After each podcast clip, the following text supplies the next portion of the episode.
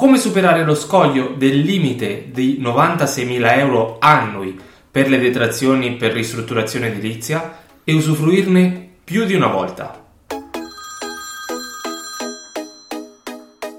Ciao, mi chiamo Danilo e nella vita faccio anche il geometra. Bentornati in questo episodio, se lo state guardando su YouTube, se lo state ascoltando sul podcast o se lo state leggendo e quindi non sentirete il mio tono di voce. Mm? Se state effettuando dei lavori di ristrutturazione nel vostro appartamento vi sarete già informati sulle agevolazioni connesse alle detrazioni fiscali. Se non lo avete ancora fatto, ci ho fatto qualche video, qualche podcast che vi consiglio di andare a guardare ascoltare.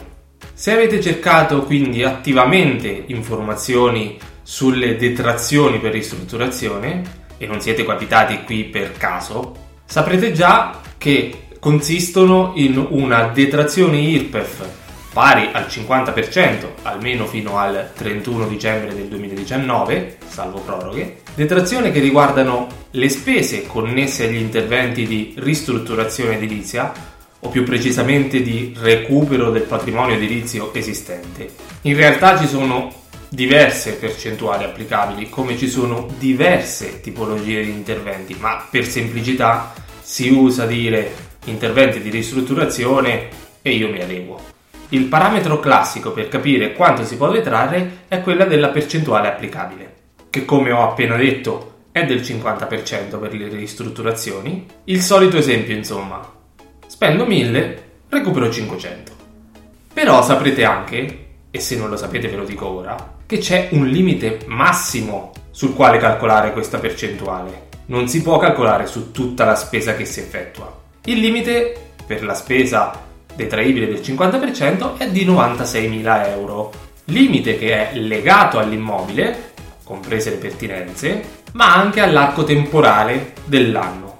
In questo episodio voglio proprio chiarire che cosa significano 96.000 euro annui e come e se si può usufruire più volte di questo tetto massimo. Prima però, come al solito, volevo ricordarvi di iscrivervi a YouTube, al podcast e al sito. Tutti i contenuti che pubblico li potrete trovare in questi tre formati, cioè come video, come audio e come testo, come articolo nel blog. Se vi va Potete seguirmi sui social e nel canale Telegram, trovate tutto nelle descrizioni e nelle descrizioni trovate anche un link PayPal che ho attivato attraverso il quale potete donare, contribuire alla produzione dei contenuti donando quanto ritenete più opportuno. Ripeto, tutto nelle descrizioni e anche all'interno del blog, nei vari articoli, nelle pagine. Tornando al nostro argomento, le spese sostenute per la ristrutturazione del proprio immobile fruiscono di una detrazione IRPEF. Al momento è pari al 50%, su un limite massimo di spesa di 96.000 euro. Per ogni immobile. Ripeto, per ogni immobile, non per ogni soggetto. Prima di tutto la detrazione è legata all'immobile e poi a chi ne usufruisce. Il limite di spesa, oltre che per ogni unità, è indicato anche come annuale. Questo non significa che automaticamente ogni anno posso usufruire e detrarre il 50% di 96.000 euro.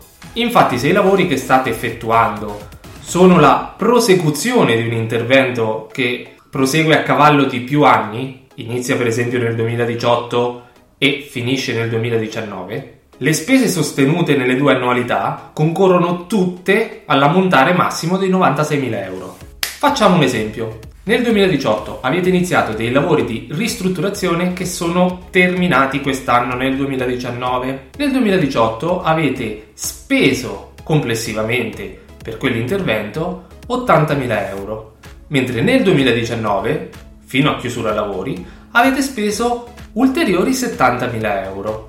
Ciò che detrarrete non sarà il 50% di 150.000 euro, cioè 80.000 più 70.000, ma bisognerà rispettare il tetto massimo che ho detto già più volte dei 96.000 euro.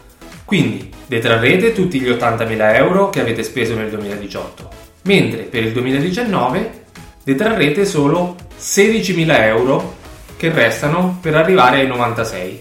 Il resto non è detraibile. Quindi il tetto massimo di spesa non può essere superato. a meno che non si tratti di più interventi autonomi. Cosa si intende per intervento autonomo? Nella circolare 17E del 2015 dell'Agenzia delle Entrate viene spiegato, tra le altre cose, che cosa intende l'agenzia per intervento autonomo. L'autonomia dell'intervento è data in sostanza dalla pratica iniziale per avviare i lavori e dal collaudo finale o dalla dichiarazione di fine lavori. Quando invece la normativa non richiede questo tipo di documenti amministrativi, l'autonomia è data da elementi oggettivi. In realtà, in concreto, nella stragrande maggioranza dei casi dovrà esserci una pratica iniziale ed un collaudo finale o la fine lavori. Questo determina l'autonomia di un intervento e lo distingue da un altro che verrà identificato nella stessa maniera. Notate bene, questi ultimi passaggi ho semplificato moltissimo la faccenda e da tecnico mi si stringe il cuore. Tra le parole pratica iniziale e fine lavori c'è un mondo all'interno. Non lo tratterò oggi perché è composto da un mondo di documenti, disegni, certificazioni, valutazioni che differiscono caso per caso e vanno applicati differentemente per ogni specifica tipologia di intervento. Ma siamo sull'internet. Generalizziamo. Capito quindi che cos'è un intervento autonomo, come lo riconosciamo, come lo inseriamo nella nostra situazione, che vantaggi o svantaggi ci porta. Abbiamo detto che il limite di 96.000 euro è per ogni immobile e annuale e non è superabile nemmeno nel caso in cui i lavori proseguano in anni diversi, a meno che non si tratti di più interventi autonomi. Ipotizzando di iniziare e chiudere un intervento di ristrutturazione tutto all'interno dell'anno 2019 e sfruttando tutti i 96.000 euro massimi sui quali calcolare il 50%, è possibile nel 2020 riattivare una nuova pratica di ristrutturazione e potenzialmente poter usufruire di ulteriori 96.000 euro sui quali calcolare il 50%.